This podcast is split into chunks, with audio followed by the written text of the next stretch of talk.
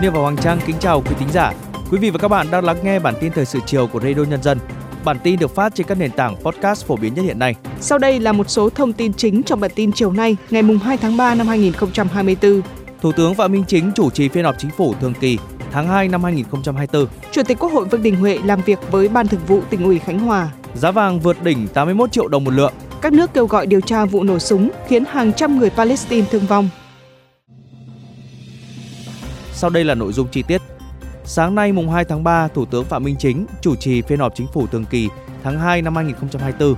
Kết luận phiên họp, Thủ tướng Chính phủ Phạm Minh Chính yêu cầu thực hiện nhất quán mục tiêu ưu tiên cho tăng trưởng gắn với ổn định kinh tế vĩ mô, kiểm soát lạm phát, đảm bảo các cân đối lớn của nền kinh tế, đẩy mạnh thực hiện các đột phá chiến lược, cơ cấu lại nền kinh tế gắn với đổi mới mô hình tăng trưởng, nâng cao năng suất, chất lượng, hiệu quả, sức cạnh tranh của nền kinh tế, quan tâm phát triển toàn diện, đồng bộ các lĩnh vực văn hóa, xã hội, giáo dục, y tế,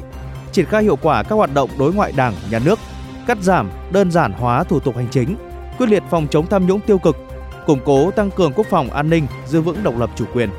Về nhiệm vụ giải pháp trọng tâm thời gian tới, Thủ tướng Phạm Minh Chính yêu cầu điều hành chính sách tiền tệ chủ động, linh hoạt, kịp thời, hiệu quả, phối hợp đồng bộ, hài hòa, chặt chẽ với chính sách tài khóa mở rộng hợp lý, có trọng tâm, trọng điểm và các chính sách khác, lưu thông tiền tệ tốt hơn, bảo đảm cung ứng đủ vốn tín dụng phục vụ nền kinh tế, giám sát chặt chẽ tình hình nợ xấu, bảo đảm an toàn hệ thống, tiếp tục có biện pháp mạnh, giảm mặt bằng lãi suất cho vay, Bên cạnh đó, Thủ tướng cũng lưu ý kiên quyết không để xảy ra tình trạng thiếu điện, xăng dầu, nước cho sản xuất kinh doanh và tiêu dùng, tập trung triển khai các công trình truyền tải điện, phát điện phục vụ người dân. Sáng nay mùng 2 tháng 3, Chủ tịch Quốc hội Vương Đình Huệ đã làm việc với Ban Thường vụ tỉnh ủy Khánh Hòa về tình hình thực hiện nhiệm vụ phát triển kinh tế xã hội, công tác xây dựng Đảng, xây dựng hệ thống chính trị năm 2023, phương hướng nhiệm vụ năm 2024 và tình hình thực hiện nghị quyết số 55 của Quốc hội. Sau khi nghe báo cáo của Ban Thường vụ tỉnh ủy Khánh Hòa về tình hình kinh tế xã hội tại địa phương, Chủ tịch Quốc hội đề nghị tiếp tục triển khai hiệu quả các nghị quyết của Trung ương Đảng, Quốc hội, Chính phủ, chuẩn bị tốt việc tổ chức sơ kết 3 năm thực hiện nghị quyết của Quốc hội về thí điểm một số cơ chế chính sách đặc thù phát triển tỉnh Chủ tịch Quốc hội cũng đề nghị tập trung thực hiện hiệu quả quy hoạch tỉnh, đồ án điều chỉnh quy hoạch chung, xây dựng khu kinh tế Vân Phong, bảo đảm tính liên tục, kế thừa, ổn định, phù hợp với quy hoạch tổng thể quốc gia, đồng thời thực hiện sắp xếp đơn vị hành chính cấp huyện, cấp xã giai đoạn 2023-2025, bảo đảm mục tiêu lộ trình theo quy định. Cũng trong sáng nay, Chủ tịch Quốc hội Vương Đình Huệ đã dự lễ công bố quyết định của Thủ tướng Chính phủ phê duyệt đồ án quy hoạch chung đô thị mới Cam Lâm đến năm 2024. Chuyển sang các tin tức đáng chú ý khác. Hôm nay, giá vàng liên tục thiết lập đỉnh lịch sử, chạm mốc 81 triệu đồng một lượng. Cụ thể, ghi nhận vào đầu giờ chiều nay, giá vàng miếng SJC ở mức 78,5 và 81 triệu đồng một lượng ở hai chiều mua vào và bán ra. Đây là mức giá cao nhất của vàng SJC từ trước tới nay. Trong khi đó, giá vàng nhẫn tại Bảo Tín Minh Châu cũng được niêm yết ở mức 66,6 triệu và 67,8 triệu đồng một lượng hai chiều mua vào bán ra. Theo các chuyên gia, nguyên nhân giá vàng trong nước liên tục lập đỉnh, một phần là do giá vàng thế giới hôm nay cũng tăng mạnh và chạm mốc cao nhất trong 2 tháng bởi đồng đô la Mỹ đảo chiều giảm về dưới mốc 104 khi số liệu mới đây cho thấy kinh tế ảm đạm, làm củng cố kỳ vọng của nhà đầu tư rằng Cục Dự trữ Liên bang Mỹ Fed sẽ tiến hành nới lỏng chính sách tiền tệ vào tháng 6. Theo Cục Quản lý Đăng ký Kinh doanh Bộ Kế hoạch và Đầu tư, số doanh nghiệp thành lập mới trong 2 tháng đầu năm 2024 lần đầu tiên chạm mức trên 22.000 doanh nghiệp. Cụ thể, số doanh nghiệp thành lập mới là 22.128 doanh nghiệp, tăng 12,4% so với cùng kỳ năm 2023. Số vốn đăng ký thành lập trong 2 tháng năm 2024 đạt 218.713 tỷ đồng, tăng 32,8% so với cùng kỳ năm 2023. Các doanh nghiệp thành lập mới tăng chủ yếu ở các ngành khai khoáng, vận tải kho bãi, hoạt động dịch vụ khác, bán buôn, bán lẻ, sửa chữa ô tô, xe máy. Cục Hàng không Việt Nam vừa có văn bản yêu cầu các hãng hàng không căn cứ nguồn lực, nhu cầu thị trường và tối ưu hóa giờ khai thác của máy bay, khẩn trương xây dựng kế hoạch khai thác tăng chuyến ngay từ thời điểm hiện tại trên các đường bay nội địa từ phía Bắc đến phía Nam, bao gồm tăng cường khai thác vào các khung giờ tối và đêm để kịp thời đáp ứng nhu cầu đi lại của hành khách trong dịp nghỉ lễ 30 tháng 4 mùng 1 tháng 5. Theo Trung tâm Dự báo Khí tượng Thủy văn Quốc gia, từ ngày 3 tháng 3 trở đi, nền nhiệt độ ở miền Bắc sẽ có xu hướng ấm dần trở lại, chấm dứt đợt rét đậm rét hại kéo dài hơn một tuần qua. Đợt rét kéo dài hơn một tuần qua tại miền Bắc khá đặc biệt vì sau 15 năm kể từ cuối tháng 2 và đầu tháng 3 năm 1996, miền Bắc mới đón nhận đợt rét kéo dài như hiện nay. Nhằm thực hiện đề án một số mô hình phát triển sản phẩm du lịch đêm do Bộ Văn hóa Thể thao và Du lịch ban hành, Sở Du lịch Hà Nội đã ban hành kế hoạch xây dựng, phát triển sản phẩm du lịch đêm trên địa bàn thành phố nhằm tăng sản phẩm du lịch đêm cho thủ đô. Sở Du lịch Hà Nội đề xuất triển khai thêm các sản phẩm du lịch đêm tại các địa phương, trong đó có chợ hoa đêm lớn nhất miền Bắc, Quảng Bá của quận Tây Hồ. Hiện nay trên địa bàn thành phố đang có 16 sản phẩm du lịch đêm, góp phần làm phong phú sản phẩm du lịch của Hà Nội. Thông tin từ Công an thành phố Hồ Chí Minh, trong tháng 2 năm 2024, toàn thành phố đã phát hiện xử lý gần 16.000 trường hợp vi phạm nồng độ cồn. Riêng trong dịp Tết Nguyên đán Giáp Thìn đã xử phạt 4.600 trường hợp vi phạm nồng độ cồn, 1.700 trường hợp chạy quá tốc độ quy định. Sau những ngày nghỉ Tết, các lực lượng chức năng đã tiếp tục tăng cường, đẩy mạnh công tác bảo đảm trật tự an toàn giao thông. Sáng sớm nay đã xảy ra một vụ tai nạn giao thông nghiêm trọng trên cao tốc Thành phố Hồ Chí Minh, Long Thành, Dầu Dây. Cụ thể, một xe khách giường nằm khi rẽ vào đường dẫn trạm dừng nghỉ, bất ngờ tông mạnh vào đuôi một chiếc xe container đang đậu bên đường. Vụ va chạm khiến tài xế tử vong, 12 hành khách trên xe bị thương. Theo người dân, đường rẽ vào trạm dừng chân có biển cấm dừng đỗ, nhưng vào thời điểm xảy ra tai nạn, chiếc container đã đậu tại khu vực này. Tài xế xe khách không chú ý nên đã tông vào. Hiện vụ việc đang được các lực lượng chức năng điều tra làm rõ. Tiếp tục chương trình với phần tin quốc tế, Tổng thống Mỹ Joe Biden thông báo nước này sẽ lần đầu tiên thả hàng cứu trợ xuống Gaza. Tuyên bố trên được đưa ra chỉ một ngày sau khi diễn ra vụ nổ súng khiến ít nhất 100 người Palestine thiệt mạng trong lúc xếp hàng chờ nhận viện trợ ở khu vực phía bắc giải Gaza. Bên cạnh đó, Tổng thống Biden cho biết sẽ đề nghị Israel cho phép thêm nhiều xe tải chở hàng cứu trợ vào giải Gaza, trong khi xem xét thiết lập hành lang hàng hải để có thể đưa một lượng lớn hàng cứu trợ vào giải Gaza. Pháp và Đức đã kêu gọi tiến hành cuộc điều tra độc lập về vụ nổ súng khiến hàng trăm người Palestine thương vong trong lúc chờ nhận hàng viện trợ ở khu vực phía bắc giải Gaza. Ngoại trưởng Pháp Stéphane Sejourné khẳng định Paris sẽ ủng hộ việc mở cuộc điều tra độc lập theo yêu cầu của Tổng thư ký Liên Hợp Quốc Antonio Guterres. Trong khi đó, Ngoại trưởng Đức Annalena Baerbock cho rằng quân đội Israel có trách nhiệm giải thích về vụ việc. Chủ tịch Ủy ban châu Âu Ursula von der Leyen đã lên án vụ nổ súng xảy ra ở phía bắc giải Gaza và nhấn mạnh mọi nỗ lực phải được thực hiện để điều tra những gì đã xảy ra. Tổng thống Nga Vladimir Putin vừa ký sắc lệnh thường niên để huy động công dân nước này bổ sung vào lực lượng dự bị để huấn luyện quân sự.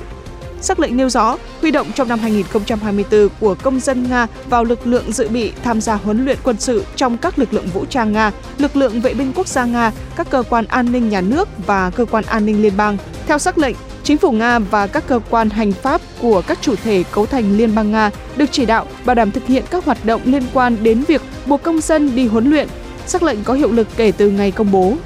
Hệ thống giao thông công cộng như xe buýt, tàu điện và tàu điện ngầm trên hầu khắp nước Đức đã ngừng hoạt động do các cuộc đình công.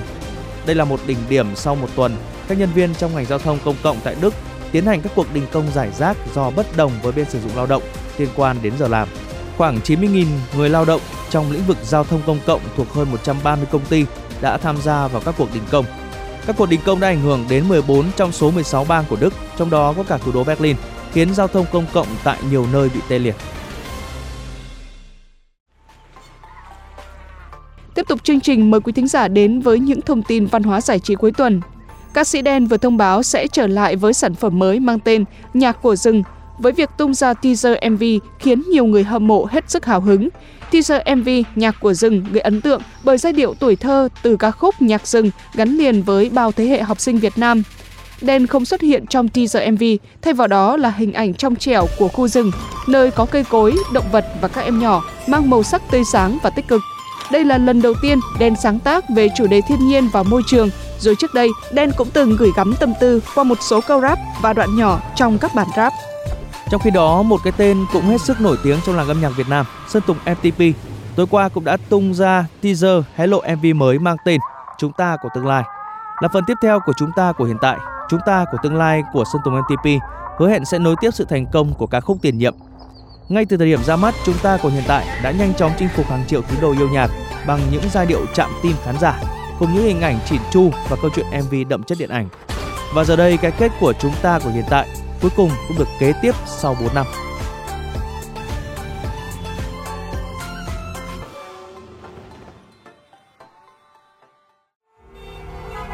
Giữa bộn bề công việc Giữa những áp lực của cuộc sống Đôi khi chúng ta bỏ lỡ những dòng thông tin hữu ích trong ngày Hãy để Radio Nhân dân giúp bạn tiếp cận với những thông tin để mỗi phút chúng ta không bỏ qua bất cứ một thông tin quý giá nào Bật Radio Nhân dân vào mỗi buổi sáng và chiều trên các nền tảng số hiện đại nhất để cập nhật những tin tức chính xác và hữu ích. Radio, Radio Nhân, dân, đồng, đồng hành cùng bạn, dù bạn ở đâu. Thưa quý thính giả, ngoài đường biên giới đất liền dài hơn 220 km, Bộ đội Biên phòng tỉnh Quảng Bình còn có nhiệm vụ quản lý, bảo vệ hơn 116 km bờ biển. Các đơn vị biên phòng trên tuyến biển đã luôn sát cánh cùng nhân dân và chính quyền địa phương ven biển, trở thành lá chắn thép trong phòng chống tội phạm và là điểm tựa vững chắc cho ngư dân vươn khơi bám biển.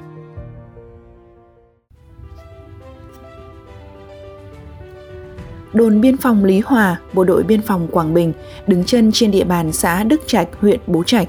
Đồn có nhiệm vụ quản lý, bảo vệ 22,5 km bờ biển trải dài trên 6 xã. Đơn vị đã phối hợp với địa phương xây dựng được 164 tổ tự quản an ninh trật tự và 33 tổ tàu thuyền đoàn kết trên biển, góp phần củng cố và giữ vững thế trận biên phòng toàn dân. Bà Hồ Thị Hoa, Chủ tịch Ủy ban nhân dân xã Đức Trạch, huyện Bố Trạch, tỉnh Quảng Bình cho biết thì hàng tháng thì uh, ủy ban nhân xã cũng lập kế hoạch phối kết hợp của ban lực lượng công an rồi bộ đội biên phòng để tăng cường cái công tác tuần tra đảm bảo an ninh trật tự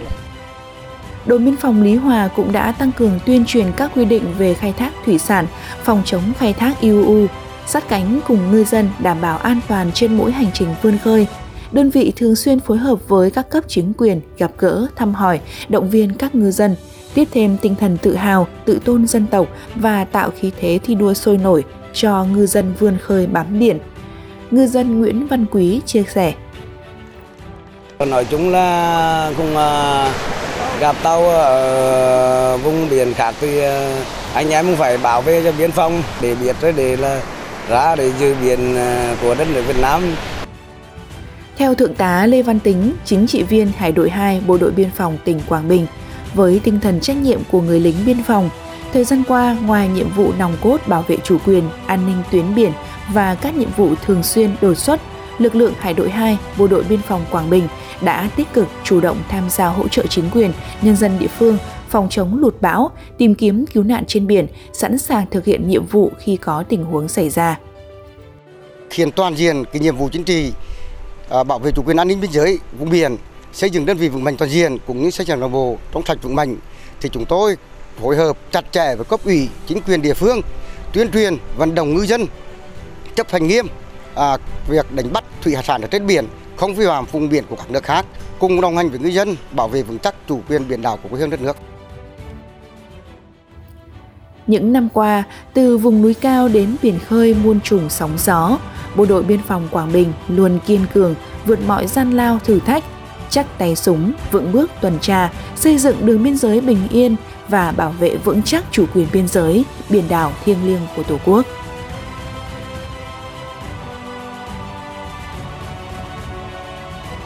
Ghi nhận vừa rồi cũng đã khép lại bản tin thời sự chiều nay của Radio Nhân dân. Xin kính chào tạm biệt và hẹn gặp lại quý thính giả trong các bản tin tiếp theo.